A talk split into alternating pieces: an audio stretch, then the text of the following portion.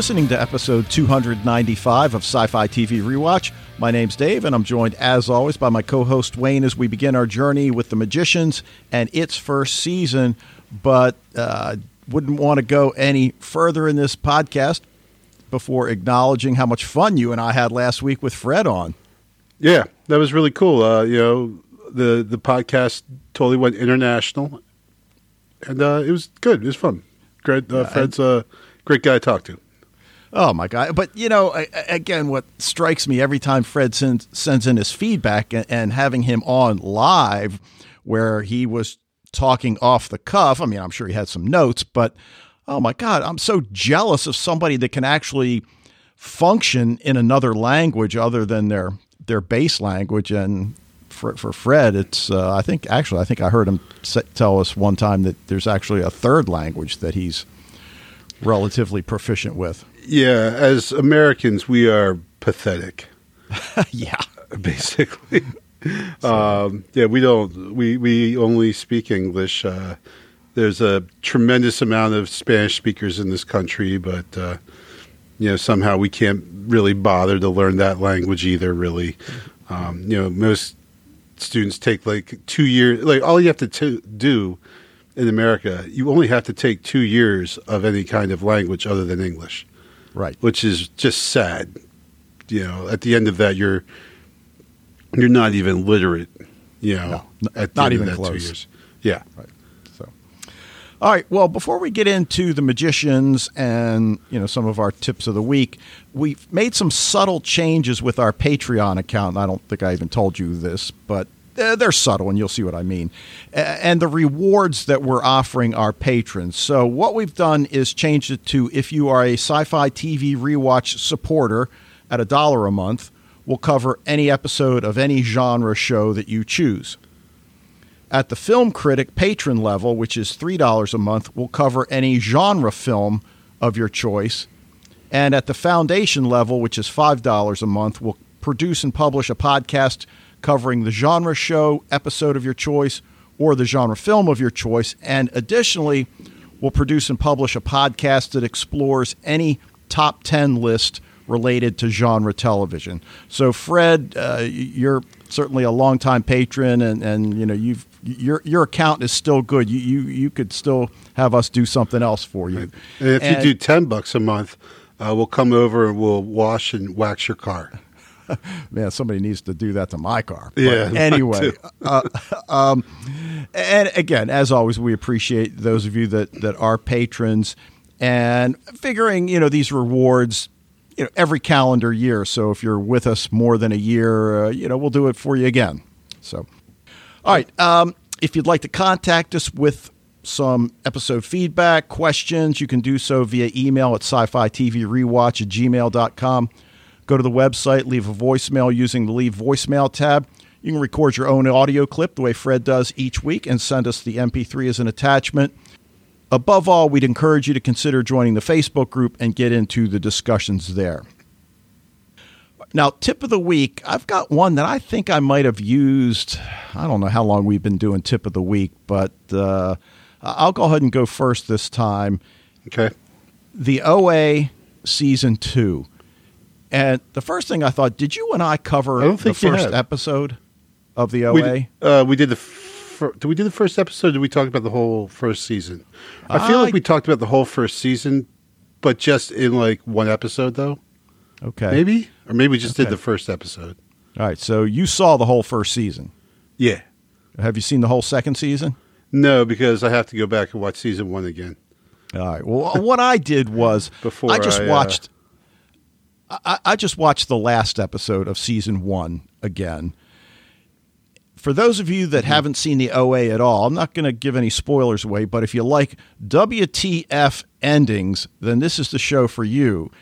Uh, it's uh, a wonderful blend of science fiction and supernatural, but really at its core, the relationships and bonds that the characters form with each other. It's on Netflix. Each of its two seasons runs eight episodes. And one of the things I like is that they're different lengths. Early in the season, they're like an hour and 10 minutes, I think, in a lot of cases. And then as we mm-hmm. move into the latter stages. They they get down into the high 40s, 50 minutes. But uh, oh my god, uh, if if you thought season one's finale was a WTF, all I got to say is wait till you get to to season two. And uh, I don't really want to give too much away, but the basic core of the story from season one is that this young woman returns after having been gone for seven years. And one of the kickers is that when she disappeared, she was blind. Now she can see. And at the core is this big mystery. She assembles this group of teenagers and adult, and, she basically tells them her story, which she refuses to tell to anybody else. So it's on right. Netflix, both seasons, the OA. Uh, give it more than one episode. If you didn't see season one, don't quit after one. Don't say, ah, I'm not sure this is for me. Try to keep going. So, all right, what do you yeah. got? So, um, I, this is not genre in any way, shape, or form, but uh, I just absolutely loved, and uh, you know, we talked about it after the show, uh, The Dirt on Netflix, the movie about yeah, Motley Crue. Right, and I didn't know about it until you alerted me to it, and I and I did watch it as well. Yeah, uh, it was pretty awesome. Um, definitely not anything you could watch with uh, pre- probably anyone.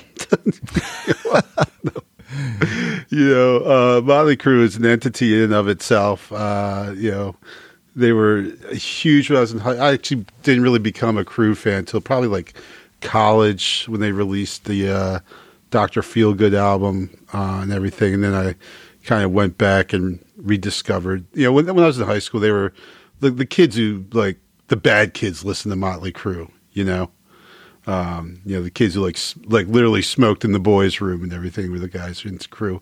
Uh, but then I got into college and I thought they were pretty awesome. So it is a wild, wild movie. A lot, I, you know, definitely the people who made this one definitely saw 24 Hour Party People because there are some base, big ripoffs of that movie. So it's not like a, a movie like that's going to like, you know, really make you ponder life. You're not going to come away admiring the cinematography or the direction or the script or the acting for that matter. Um, but the uh, just the story itself of, of Motley Crue, and, and I love biopics. You know, I, I, love the especially performance aspects of, of uh, you know semi historically fictional you know uh, band biopics. So it's cool.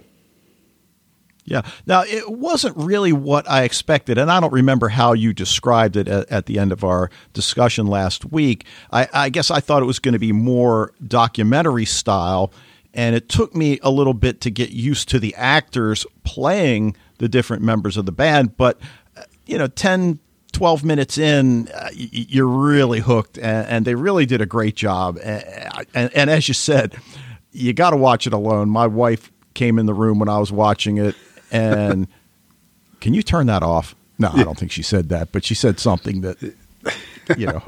yeah, I got the message to watch it on my laptop with earbuds, so yeah, which is what I did.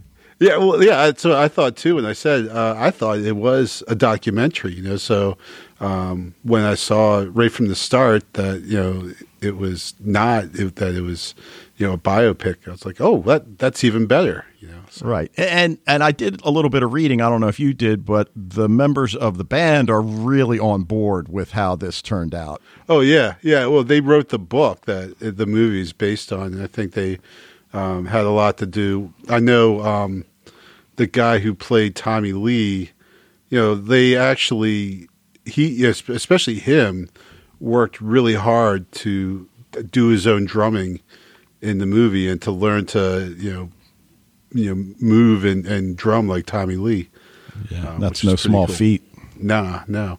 And then the guy who played Mick Mars, I don't know if did you recognize him or did you look him up later to see who it was? I, I didn't. He played uh, a Ramses, uh, the bastard in Game of Thrones. Oh, uh, Ramsay Bolton. Of course, of course. So, uh, but you know, like I, I like I just look. I'm like, God, know who is it? Who is it? Yeah.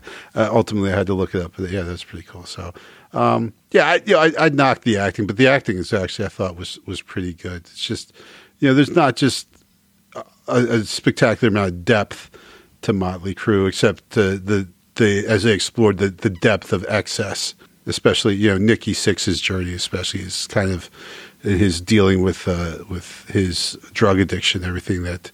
Um, I did know "Kickstart My Heart" was he writ, wrote that song after that uh, where he nearly died in, in, in the ambulance. That scene that that that was no BS. That that literally happened. He almost he was actually he did die for a little bit. He was uh, resuscitated, and then he went uh, went and wrote uh, "Kickstart My Heart," which is a great song. Cool. So, all right. Well, we'll go ahead and leave it there and jump into what's going to occupy the next 13 weeks of our podcast, which is season one of The Magicians.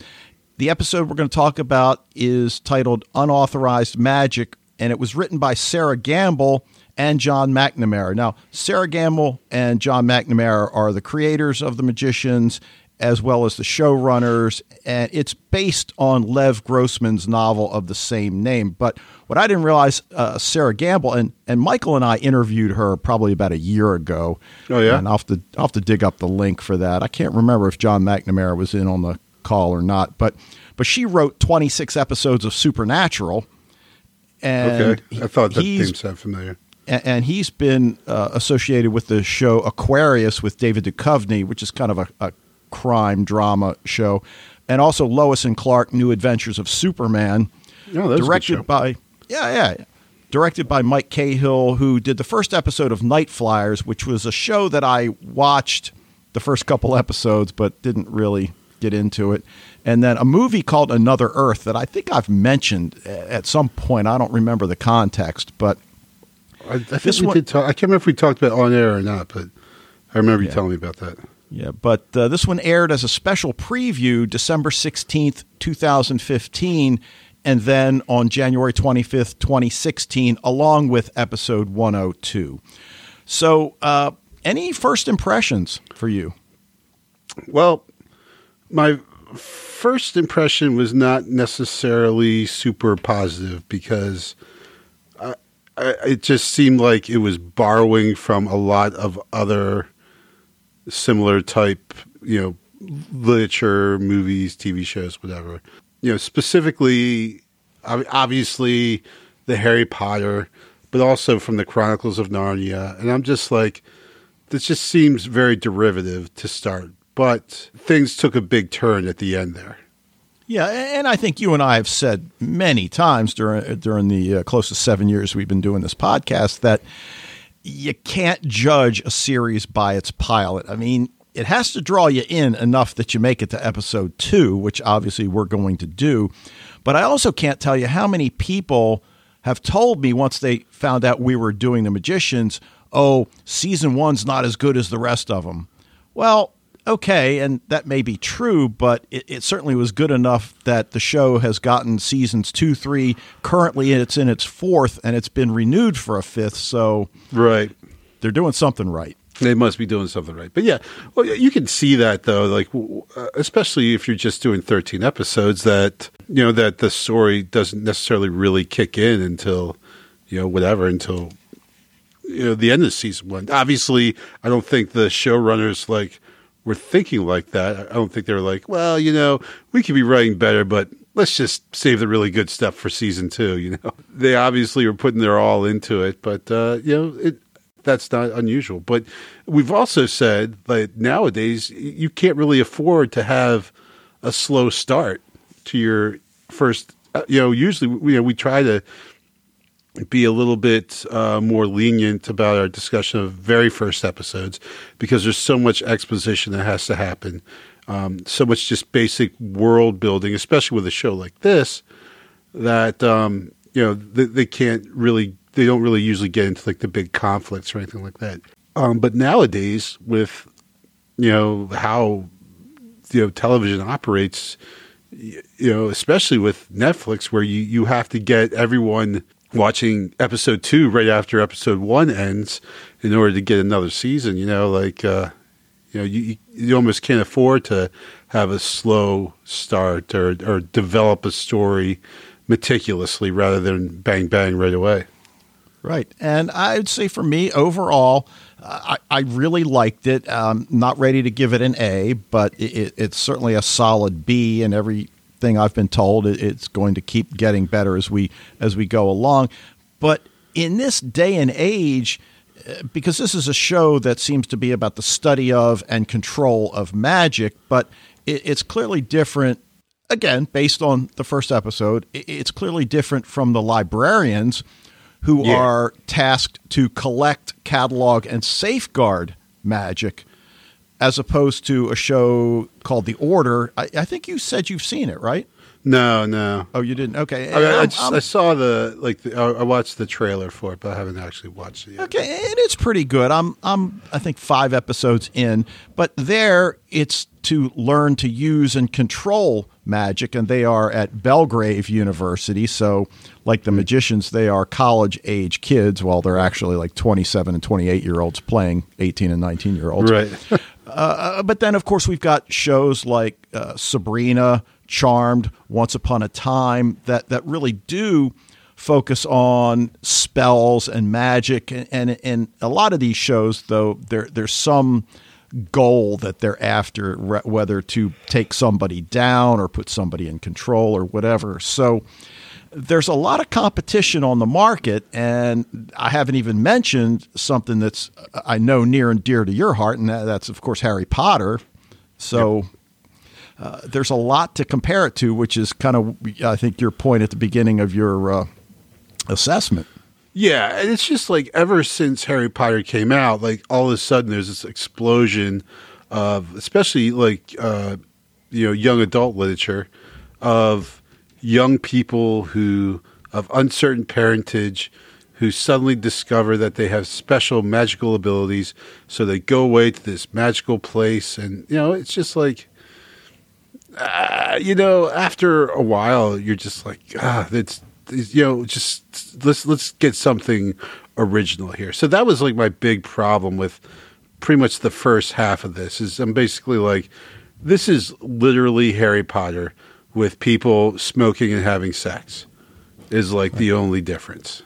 Right, but then of course it does bring in the Chronicles of Narnia because they yes. do get to walk into a grandfather's clock or Right, eh, and, and, eh, right, like and they that. walk to the magical world, and there, like you know, people of that world talk to him and everything. So, right, yeah, but it's still all just, you know, again, it's like not that didn't endear it anymore to me that they were knocking off of the Chronicles of Narnia as well as Harry Potter.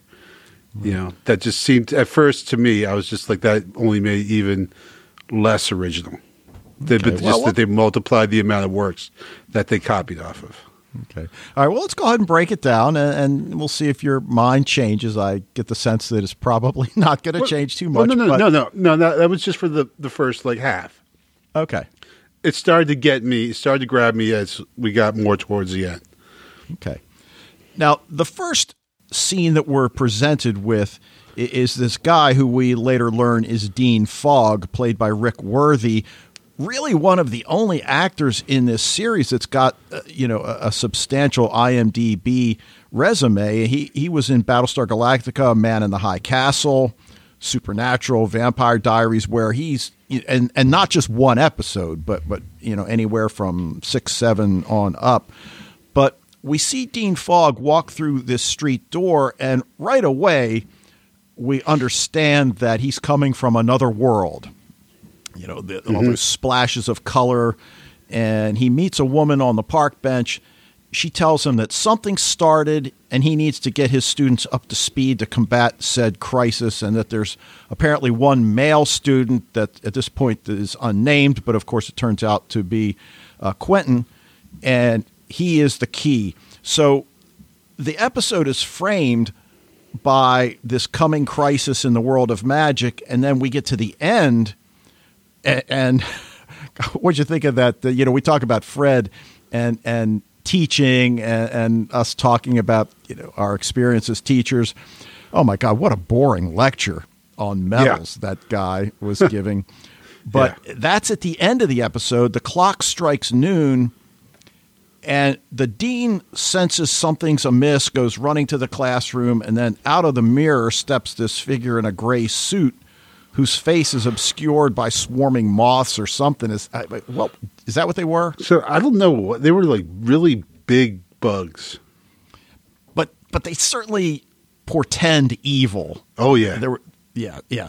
And the first thing I thought of at this scene is to go back to when Quentin and Alice are performing their cell, uh, their spell in uh, God was it? I don't know if it was uh, the classroom or Dean Fogg's office. I forget where. And, and then of course uh, Penny and, and Katie come along as well. But it seemed as if their at that point their spell was supposed to uh, take place at 12 midnight and i started thinking like all right did they just have the 12 o'clocks mixed up and is now everything that they had hoped to do which was to communicate with somebody from the other side is this alice's brother that's now in the classroom with all these moths flying around his head Right. or we hear tell, uh, tell of the beast right. and that's that's pretty much all we know. We don't know who, what that is. So I don't know. Any thoughts on who this moth Mothman is? Um, you basically said my two ideas. Or you know, either he's the beast, excuse me, or Alice's brother, or maybe you know those two things are one and the same. All right. So you know, at this point, the dean rushes in, and then the figure plucks out his eyeballs, sets them on the table, and we're left at the end of the episode wondering whether Dean Fogg is dead. Uh, given who this character is, I think we can pretty much assume that he's not dead. But not to go too far off track, uh, I watched an episode of this show called Tidelands, which has a kind of supernatural fantasy feel to it. I've only seen the first episode, but somebody got their eyeballs plucked out there as well. My wife's watching. She watched The Magicians with me. What's with all the eyeball plucking out? so, right. Yeah, Now- that's. Uh, I mean, that, that's definitely a symbolic thing going on there. I mean, what it symbolizes at this point, we really don't know. But, um, but yeah, that's harsh. Okay. Now, the other main story arc in this episode is, of course, the journey of Quentin Coldwater. I don't know how I feel about Quentin. Oh, I like Quentin. He, I mean- he's. oh, go ahead. No, I, I guess there's something I don't that kind of whiny. I don't know. and I'm, you know, I'm angsty and Yeah. I just want to listen to The Cure in my bedroom Oh. and read, read fantasy novels. And I don't know. I mean, uh, again, don't get me wrong. I like them, And by the end of the episode, I'm, I'm certainly buying into Quentin Coldwater, played by Jason Ralph, who, again, I didn't see much that I recognized in his Yeah, no. uh, resume. But Well, well, well, Quentin, I think is, what you see a lot of shows also doing is to they and, Fred speaks this a little bit like of you know, purposefully nerdifying a character because I think I assume that they're trying to you know get basically the audience that's watching it to relate. You know, like they're I, I think that they're thinking um, we probably have a bunch of people. The people who watch this show are the people who also are kind of into fantasy novels, and I, I, I'm not going with the Cure there. I'm not feeling that part, but uh, you know. Uh, but you know, like they, you know, they, they make the, him a nerd because you know they think, well, you know, like kind of it, not that I'm saying the people who watch the magicians are nerds, but that you know probably a lot of people who in, are getting into genre and everything are there's probably a fair amount that you know like maybe at some point felt outside of the accepted type of people in like high school or middle school or whatever. Um, and so, you know, the people who can relate to, I mean, I can relate to um, kind of retreating to your room and, you know, reading and, uh, you know, stuff like that as a way to kind of deal with like maybe the, you know, the world outside not so kind 100% of the time, you know. So, all right, so basically, you're saying that our nerd quotient is on the high side. yeah, at least for me.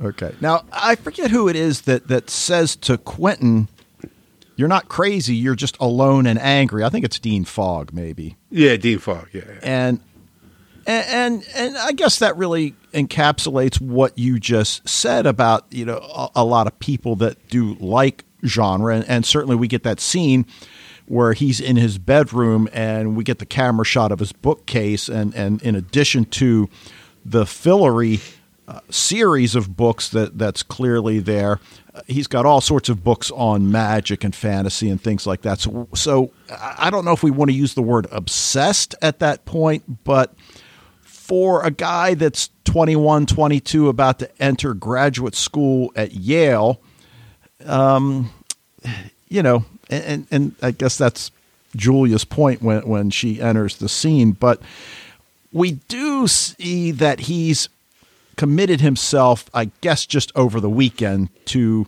a mental health facility, and not sure exactly what that's all about.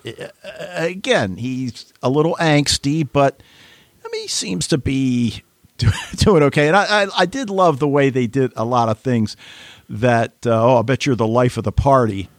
And then they just show him sitting, you know, in a Yeah. chair with a beer cup. Everybody else is going nuts around him, and he's just, you know, well, he's, kinds and of he's got a girl who's a very attractive girl who is you know making overtures towards him, and he's you know not with it. So you know that's uh, that that's where the um, when when the uh, obsession with uh, fantasy and and uh, stuff like that starts to get in the way of you know talking to a hot girl. That that's that's where you, that's where the line must be drawn. Right. Now, he's reading a book, in, in fact, the first book in the series about a land called Fillory and the Chatwin siblings who travel there. And he s- tells Julie he's about to sell it on eBay, I, guess first edition or whatever. We mentioned you enter Fillory through a grandfather's clock. But one of the things that comes out in this episode is again, unless I missed more clues, I don't know what the hell's going on. Where does Fillory really exist? Is this in his mind? Is he really traveling there the way we saw Dean Fogg travel from you know, wherever he was to R- right, exactly. We saw Dean Fogg leave a place that kind of looks like Fillory, right? It was a, definitely a pastoral type place behind him when he, you know, walks from there into New York City. So I wouldn't be surprised if that that was the same place. Um, no, I don't think you missed anything. I, at, at this point, we really have no idea what it's all about. It seems like it could potentially just be in Quentin's head, but also it doesn't kind of seem like that because you know, like these these people in, in his in his visions, I guess, whatever we call them, uh, are telling him some very specific things. You know, All right, so we, we basically got the real world. We've got Fillory, which we get a little bit of a taste with Jane, and then I assume that Dean Fogg came from Brakebills when he comes through that door. Uh, That's what I guess I assume. oh So yeah, that- that, probably makes more sense. Right. So, th- so that we're basically operating with with those three settings. Now, I- I've mentioned Julia a couple of times, and you know, there's a party going on at his place, and he retreats to his bedroom. He's reading the book, and she comes in, lies on the bed next to him. She's played by Stella Maeve, who played Sandy West in The Runaways with, wait for it, Kristen Stewart. Told Who you. did Kristen Stewart? I have, I have to see that movie. I, have, have yet to see. You haven't movie. seen The Runaways. I know, I know, I know. Well, you haven't seen Wow. Deadpool, so. I know. I I I, would, I knew you were going to say that. But Uh, yeah, she no, I know- Joan Jett. I, oh, she okay. Uh, that's that's maybe why I haven't seen it. But um, Right. but yeah, that, I know I know the Runaways is a movie that I should definitely have seen ages ago. And I'm extremely, I, you know, I, like I said, I, I claim to be a lover of the biopic, and yet I haven't seen you know probably what is a lot of people consider one of the best of the musical Yeah, really biopics. is. so Yep. So you know, she comes in, lies on his bed. She's obviously very attractive, but we, we learn right away. And, and again, one of the things that comes across in this episode is the relationship that these two have. They're clearly close, but there doesn't seem to be any romantic qualities to their relationship. Don't know Well, that's I, I wouldn't change. say any. You know, I think there's some subtext there. you know. Okay. But certainly they're, you know, just just buds. You know, they're just friends. They've been friends for a long time. It's it's hard to miss the implications of you know sexual attraction there when she you know you know not only gets in bed with him but kind of snuggles next to him as well. That's a little bit more than friendship. It seems. Okay. you know. And, and before we go further, again, if you're new to the podcast, Wayne and I have not seen The Magician. So I, I have not seen episode two yet. I don't know if you have or not. No, I haven't either. So yeah, w- w- this is genuine. We don't know where this one's going. Exactly. Now, we do know, though, that Julia goes with him the next day for his grad school interview. And once they go in, he immediately notices a grandfather's clock that looks like exactly like the one in the story. She screams, and there's a dead guy in a stuffed chair in the same room. And uh, you can't help but notice that one of the EMTs is the woman that Dean Fogg meets in the opening scene. So of course we we know okay, there's something going on here. And if Yeah, her, her giving, uh, her uniform is way too well cut and attractive for any Yes. EMT's uniform. Too. And then when she gives Quentin the envelope, I think this is meant for you. well, okay. if there was anything that was going to get him to give up his obsession with Fillory, that's going to stop because she gives him supposedly the manuscript for the sixth book in the series that has only been rumored on chat rooms and websites and things like that. And okay, you know, again, that said, part of what we learn there is that he and Julia have been friends for a long time, dating back to high school. So, so they've clearly been in college together for four years. Apparently, they knew each other in high school. We don't know how far back. She too was a fan of the book series, but tells him she's you know sort of grown out of it. But obviously, Right. one of the questions we have to ask is whether or not the manuscript is real. But I mean, man, by the time we get to the end of the episode, it's like, well, what the hell's real? I mean, yeah, yeah. so it just serves to No, those add eyeballs confusion. seem pretty real. they did. They did. Now, um, we've been talking about the land of Fillory, and it appears to be a dream. I mean, the Q finds himself talking to Jane Chatwin, who tells him the beast is after him and he needs to prepare. Right. Okay, and- and- so, and- so this is what makes me think that it's not like his head because, like, what does he know about the beast? You know, like it ha- that that has to come from somewhere, and, and I don't think it comes from his own imagination because he doesn't know what the beast is. Right. I mean, unless the beast is part of the novel series, which doesn't seem to be the case with, with the little bit of information we're given. I, I would agree. But because we see Quentin alternate between a waking state, uh, a dream state, you know, we're, we're we're watching something through his eyes, and all of a sudden he wakes up and he's on his bed. So did he dream it? Is it a vision? And and again, that's part of the fun of trying to figure out what's going on here. Sure, sure. So the other thing that, of course, is going on here is, in addition to watching Quentin's journey, is this whole journey to Brakebills University, which, you know, I mentioned Belgrave University in uh, the Order, and then of course there's uh, what's the place in Harry Potter? Uh, terrible Hogwarts. I Hogwarts. And I think again, I think Fred makes a reference to that in his feedback as well.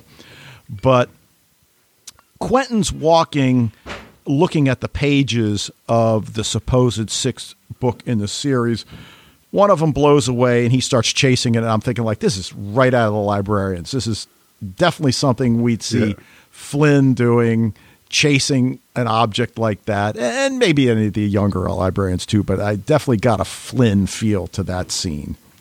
Yeah, absolutely, and you know that's actually a, a good comparison as well because there are, you know, um, some similarities to the librarians, though I think overall the the overall mood of the magicians is much more somber, much more serious and dark than you know that much lighter uh, mood that the librarians projected. Okay. Um, so at this point, the page basically takes him to Brakebills, and he's going down this dark alley, and all of a sudden he's on what appears to be this beautiful college campus. Meanwhile, Julia's gone to meet her boyfriend, but the elevator won't let her off at the correct floor. Next thing you know, she finds herself on a floor in an unfamiliar building and a sign that says exam this way. And, and of course, she follows it. So they both find themselves at Brakebills University.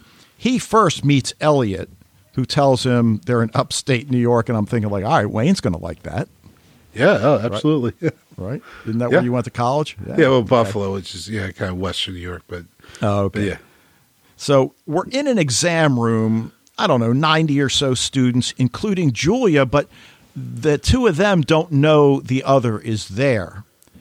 And Dean Fogg, who, again, we're, we still at this point don't know exactly who he is, he's proctoring the exam, and, and we watch Quentin. And, and again, as teachers, you have to love this. He's looking at his exam, and all of a sudden, the printing changes on his exam. So what's he do? Looks at the guy next to him. yeah, yeah. I- I'm just checking to see if you have the right answers. I know mine are good. but uh, now he gets into he he passes that first stage, so then he's asked to perform magic by the dean, and I think there are three or four other professors there, and, and he at first resorts to card tricks. And I, I, as I'm taking my notes, I'm thinking like, all right, I'm going to say this, and Wayne's going to be thinking, oh, crap, I wanted to use that at the end. But no, no, no. Go ahead. I know what you're. going to say. Go uh, ahead. I got a different quit one. dicking so- around and do some goddamn magic. Yeah. yeah, What tough love, line. man. It worked though. Well, it does, and and again, that's maybe trope like in that somebody's latent powers don't manifest themselves until there's some sort of crisis or stress related event Yes. and, and that they just come out and, and it happens with julia Uh, we'll talk about her in a few minutes and it certainly happens here and man that, that was a cool scene with the cards that's for sure That was very cool. Yeah. That's why I started to warm up to the show a little bit more because up to this point, well, even a little bit after, but like I said, the whole Harry Potter Chronicles of Narnia, I was just like, eh. But you know, once he does the, you know, makes the cards and forms them into, I guess like a castle or something, Versailles. I don't know. Um, you know, now it's it seems to change a little bit here. Right. And that's the point where the dean offers him a, a, a spot in the three year program designed to learn and control magic. But there doesn't really seem to be a purpose, as I was saying at the top of the discussion.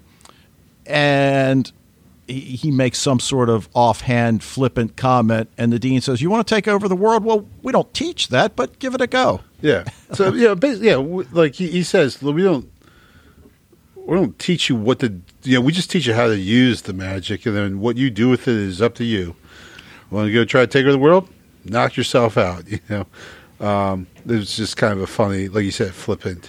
There's another good line there because um, Dean Fogg mentions how the uh, the guy who he like uh, Quentin was supposed to meet had died because of Oreos, and so Quentin goes, "Magicians can't have Oreos," and he goes, "No, diabetics can't have Oreos." Yeah, that was great. Uh, yeah, I mean, there's some really good lines. There's no Yeah. question. Um, Quentin meets his roommate, uh, who turns out to be Penny, and and for some of the characters, I think we do hear somebody call him Penny later in the episode. But but the I girl didn't know what his name was at all. I just kept Okay. I had to keep referring to him as Quentin's roommate. Okay, well, I think I think the girl that he's having sex with calls him Penny.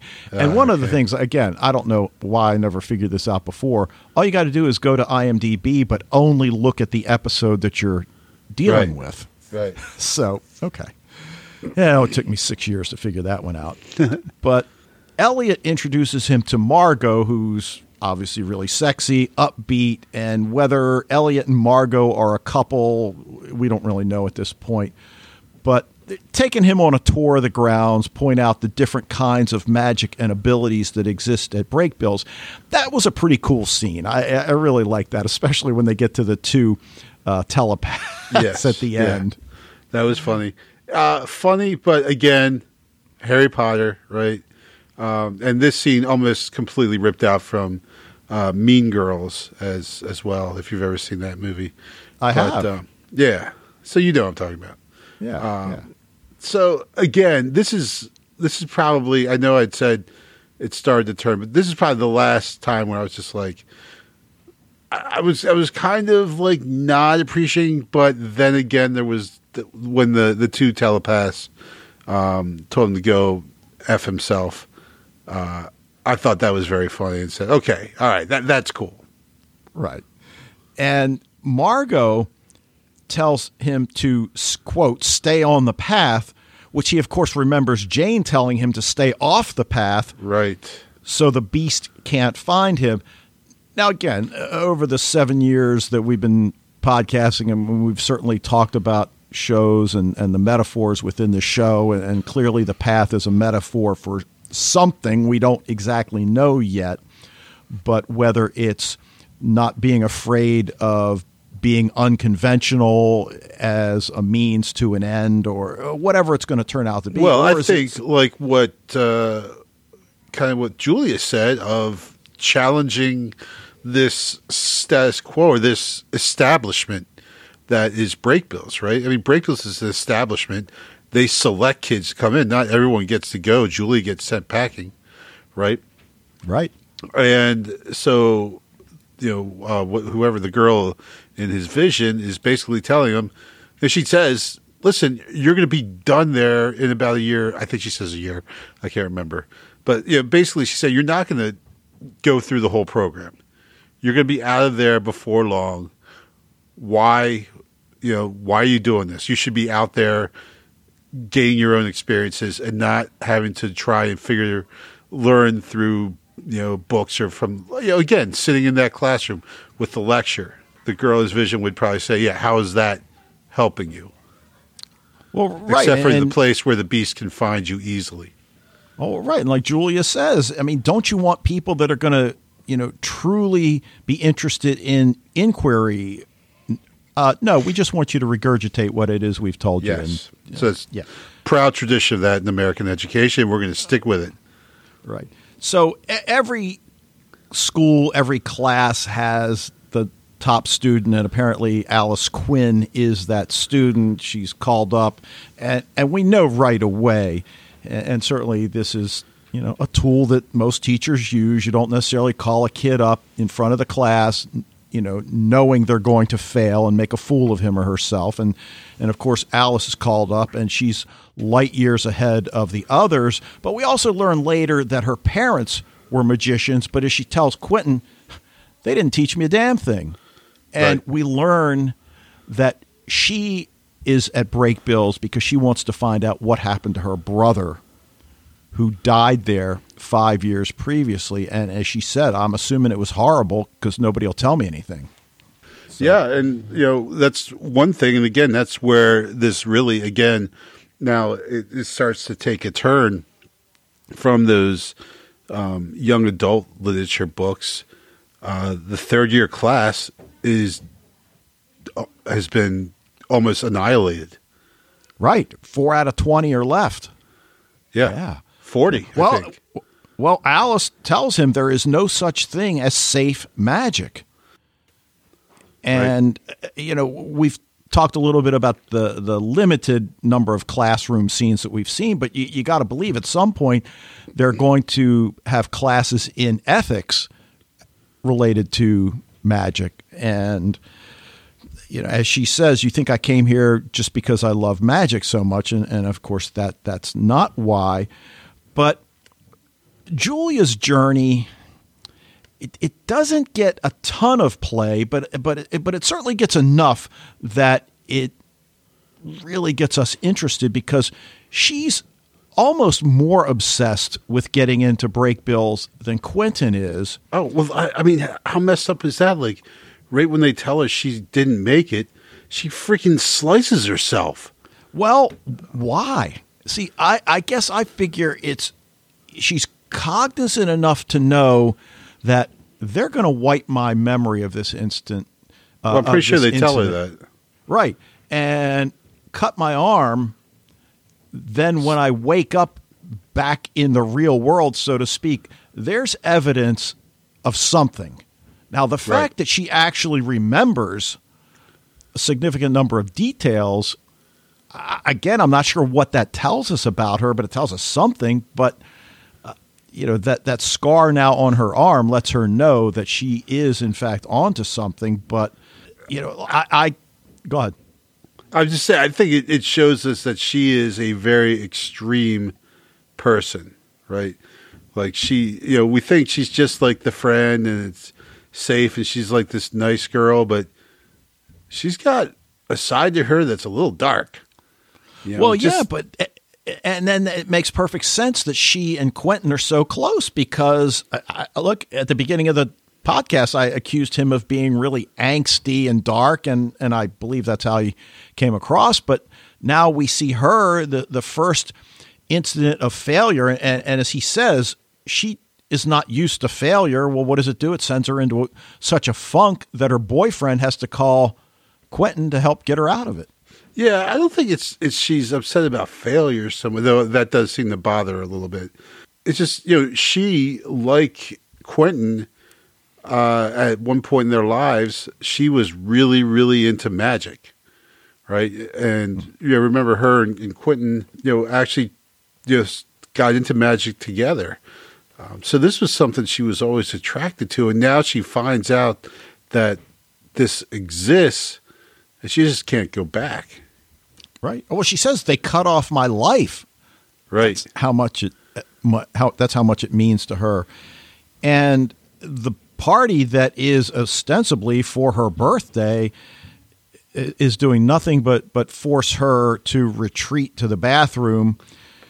She's staring at herself in the mirror when all of a sudden the metal buttons on her shirt start flying off, and the next thing you know, her shirt's removed. Her hands appear appear to be bound above her head, and she's helpless when this guy in a suit comes in. And of course, she thinks, we think he's going to rape her. And that's when, again, the stress, the, the situation she's in, she uses her electricity magic, I don't know what else to call it, to free herself. And it's like, damn, that was pretty cool. Yeah. Um, it's kind of funny because I, you haven't seen Thor Ragnarok, right? I, you know, I have seen it. Yeah. Oh, okay. Because yeah, they um, yeah, they talk about how he's just like after he loses Mjolnir, um, he can only just make little sparks. You know, he's like, I'm the god of thunder. And all he do is these little sparks, and you know, it's kind of like this running joke of, oh, look at this spark. So that's what I thought of when I saw. At first, she just creates like little sparks with her fingers, and then she kind of does like a flame that does actually ends up being uh, pretty impressive. Yeah, and he tells her this was essentially just a test, and that I wasn't wrong about you, and that did you really think Brakebills is the only entity tracking magic potential? And of course, the question she leaves the scene with is, well, who is we? And then you know she's following this dude in the gray suit to the rival magic school, and and I, I guess I'm wondering at this point, all right, is he the beast? So that kind of takes us back to that scene we talked about earlier when the guy walks through the mirror, he's got all the moths or whatever buzzing around his head. And we're thinking, all right, he's wearing a gray suit too, I believe. Is this the same guy? And the one identifying characteristic we see is that the guy in the classroom with the moths has an extra finger on his hand, and it's clear as day. He's got five fingers and a thumb. Right. The guy that takes so he's Julia, the guy that killed Inigo Montoya's dad and must prepare to die. we come full circle. he was only mostly dead.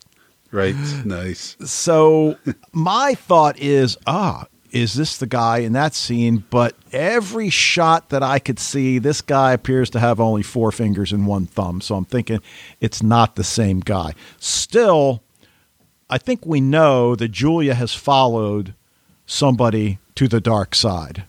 We don't know exactly who this guy is yet, but Yeah, I mean, there definitely seems to be some kind of rival. I don't. I mean, yeah, it does seem at this point to be kind of like a dark side, but I also could very much see this group of being kind of like you know just like like a parallel group, like not necessarily enemies more than as like rivals, and that they have different philosophies of what you should do with magic, and so maybe this group not really bad guys per se because again like the guy he came off really sketchy at first but then when she's like you know you're gonna rape me he's like oh no no you know like he's appalled by that idea. So i think if he were like a really bad guy i don't know if he would be as seem as like kind of resistant or appalled by the idea of doing physical violence to her Okay, I, really like your assessment that it's simply a different perspective on how to learn and control magic. That more competitors than antagonists. So yeah, I like that. But Thanks. yeah, cool. Um, obviously, one of the things that we don't know yet, but hopefully we'll get more information, how Fillory is connected to the real world and, and what the role here is going to be. But uh, you know, again, I, I love Julia and Q's relationship. They're both driven toward the same goal, but both exhibit a sense of desperation. You know, he says, I, I, "I'm terrified of getting kicked out of here because this is really what I've wanted my whole life. I just didn't know it existed." And and she's Right. kind of the same way, except I think to the to a, a larger degree because she was ready to put childish things behind and move into the adult world because she didn't think she, there was any other choice. Right. Well, at, at that time, Quentin doesn't either. But you know, maybe that's why she failed the test. You know, Good point.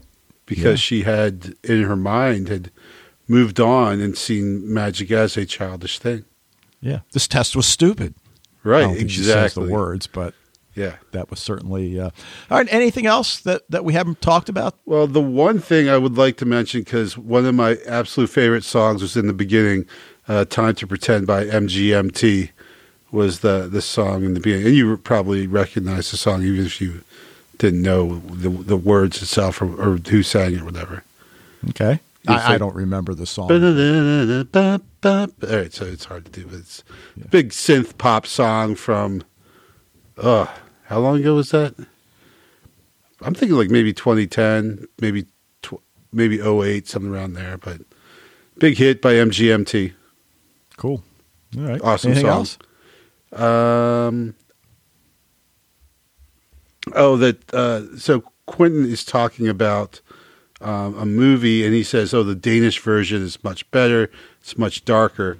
Uh, at first, I thought they might have been talking about The Vanishing, but then I remembered The Vanishing is a Dutch movie or Belgian movie. I can't remember which one. So, um, but um, I was, and of course, I'm too lazy to actually go looking up what actual movie he he was um, referring to at the party.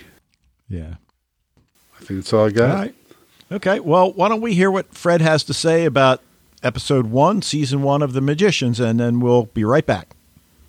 Hello, Dave and Wayne. This is Fred from the Netherlands with some feedback for The Magicians, Season 1, Episode 1. First off, last week was a very, very nice experience uh, being on the podcast with you for my Patreon choice, Hemlock Grove, Season 1, Episode 2. And Dave, did you already watch Episode 3? Well, I started watching Episode 3 again, although I saw that already two times and will follow up from episode 2 instead of from episode 8 where I actually was. I learned a lot, especially also about podcasting and about how this technically goes, and I learned something about my own devices and software, because I had there some problems there. But you solved them, Dave. Before recording, I was a little afraid we would talk too much at the same time But I think when I listened back to the podcast, it became very nice. So good for us. Another podcaster who I told this thrilling experience said, you may get the bug. It happened to us all. Going from feedback giver to audio feedback giver to guest on a podcast to hosting your own podcast. Well, I don't know yet. Okay, about the magicians. First impression. I got a very high Harry Potter kind of feeling from it with a school like Hogwarts and the teachers and how the students are recruited. Although the school building of Brakebills is uh, a little less impressive than Hogwarts, with big towers and even bell towers. Seems to be Sunday 10 o'clock again. And it seems that the pastor of the church that's across the street from me also knew that this night we went to daylight savings time. So difference with you is six hours again instead of five in the beginning of the episode. So the first scene, I thought, what the heck? This Dean Fogg is coming out of this door, sits down on this bench and opens his newspaper. And then this other professor comes and he says, you're late. And he was sitting there for five seconds. So who's late? so that gave quite an impression immediately about him. And of course, uh, Julia's quote, don't you want students that make actual inquiries instead of just accepting like sheep? Is uh, saying a lot for teachers like you and I. Probably very good, but sometimes a little bit too much, even at university. I really have to get into this uh, series. I, uh, the bug didn't bite me yet, but probably it will. If I have to estimate if it will, it, it has a big chance of doing so. I liked Harry Potter anyhow. So I don't have many thoughts at this moment. I think I have to watch more episodes to really get it. I wonder if the relationship between Quentin and Julia, or as he calls her, Jules, is just a buddy-like friendship relationship, or it will become more. So we're going into shipping already in the first episode. And I like the character of Alice, and I wonder how that will evolve. I always have a little extra feeling for, well, let's say the nerd of a series, like Fitz and Simmons in The Agents of S.H.I.E.L.D. And it was funny, of course, that William Penny is Quentin's roommate, so opposite those two. And of course, they did that on purpose, but it's nice. And I think the series will have an eye for detail, as for instance in the librarian. So I, I get a librarian's Harry Potter mixed feeling from this first episode. They do have eye for detail. So for instance, in the sex scene between William and Kady, uh, when they're floating around, you have a keychain in the foreground, which proves this kind of detail, funny detail in this case. So just first thoughts not very deep, although I have the idea that the guy that took Julia is a kind of alternative magician, so perhaps from the, the dark side of the force. We will see how this will evolve. Okay, that was all for now. Greetings, Fred from the Netherlands. All right, well, uh, Fred, look, we're just delighted that you had such a good time, and and uh, yeah, so uh, outside of that, I, I don't know what else to say. Glad I was able to help you. Yeah, yeah. Uh, Fred and I worked on some technical issues after we recorded and, and got some things squared away. And yeah, it's easy to get the podcasting bug. And and uh, Fred, I think you'd be great at it. And it's I, I would say, Fred, it's a big commitment, but this is a guy that's sent us I don't know what are we up sixty seven straight yeah. feedbacks, and that's just to our podcast. I know he sends to several others as well, so I think Fred understands the commitment part of it. Sure.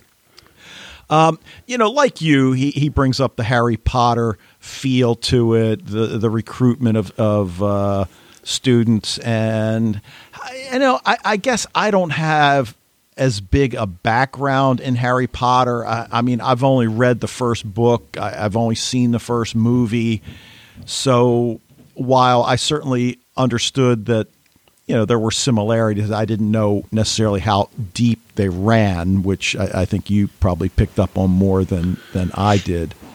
But uh, Yeah, you know, like I, I mean, I, I kind of give you a rundown of them before. You know, like uh, uncertain parentage, uh, knows something, feels like there's something special about him, but really he's an outcast. Finally, finds this special place that accepts him and where he is not just a part of it, but he is exceptional in some way, um, or he is you know sought after and, and everything.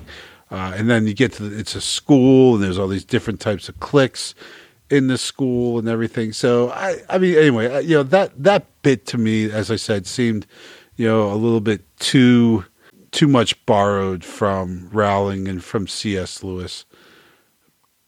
But Yeah, uh, uh, but th- there were other merits as well to it, so I'm not too hung up on it. okay. I'm not going to keep Now, he- bringing it up.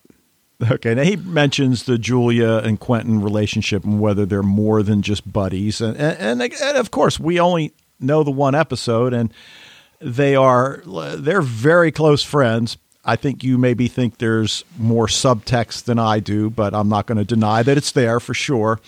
Um, yeah, I, I don't think it's necessarily subtext right now. I think they're just maybe kind of setting up for a potential. You know, like you're a writer, so you say, okay, well, I'll have I'll have her snuggle up next to Quentin in bed, so that you know, if like two or three seasons down the road, the plot takes us to a place we want these two to get together. We'll have already set it up, so it doesn't seem like it's coming from out of left field. Right. Now, the other couple, uh, Kady, and, and I don't think they say her name in the episode, so that's something I, I looked on IMDb for. It's spelled K A D Y. And, and Penny, they're the ones having the floating sex. So whether they're just uh, very friendly, I'm not going to use the uh, current vernacular for what they apparently are, but. Uh, uh, or whether they're in a true relationship. We don't know that yet. But he also brings up Alice and, and that he loves the nerds. And and the thing I love about Alice, yes, her nerdiness. Uh, I love the glasses. I love the fact that she is just so defiant about being left alone to do her thing, which we now know what her thing really is. You know, find out what happened to her brother.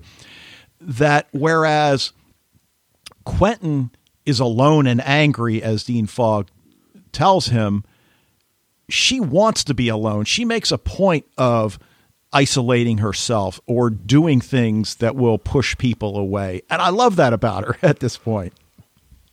Yeah, d- definitely. Um, but you know, there's also like she, uh, whereas she seems like to be the Hermione character and the you know the the super smart one and the best student, and of course we don't know for sure, but it at least seems like the spell that she had them cast allowed this you know bug guy to get into the school. Right. Exactly. And you know, with the little smiley face, which he, he drew on the mirror. Right. Uh, and then uh, back in the classroom as well. So uh, with the eyeballs, which was pretty cool. Yeah. But, but yeah. And, and, you know, Fre- one of Fred's last points is the identity of the guy that has now taken Julia under his wing at the rival school, if that's in fact what, what this is. And as we said, it doesn't appear that it's the same guy that came through the mirror. I, I really don't think it is.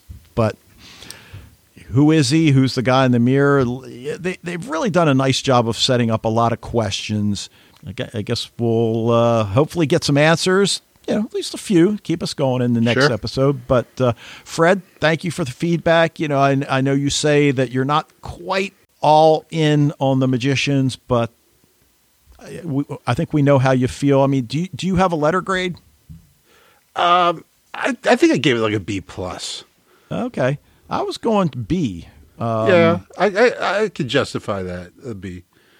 I, I think the uh, like I said, uh, despite well, I mean I've, I've said a couple times, you know, just but I think they that last scene was enough of a bang that to to generate some interest going into the next episode that uh, probably came out of it. You know, that last scene probably bumped my grade up uh, a mark, you know, a notch.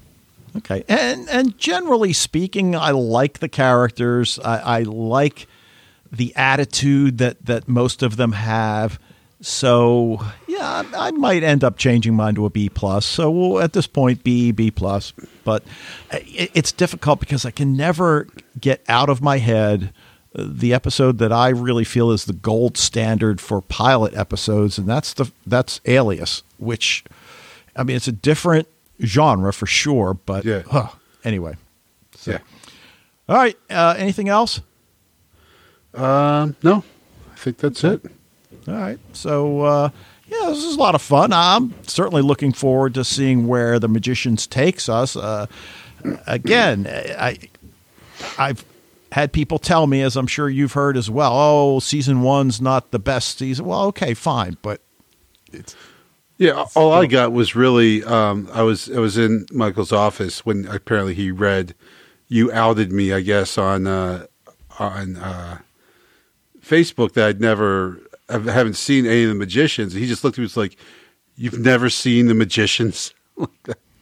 He's a little judgmental about it, but yeah, the, Yeah. it was. Uh, you know, it was just funny. I, I, I went into my whole lame explanation as to uh, why I haven't been able to watch the magicians and everything. So, um, you know, based on on uh, Michael's reaction there, I think that the show must be very, very good. So, I'm looking forward to uh, watching the rest of it. Cool. So, all right. Well, we'll go ahead and leave it there. And we want to thank you guys for joining us with this episode of Sci Fi TV Rewatch.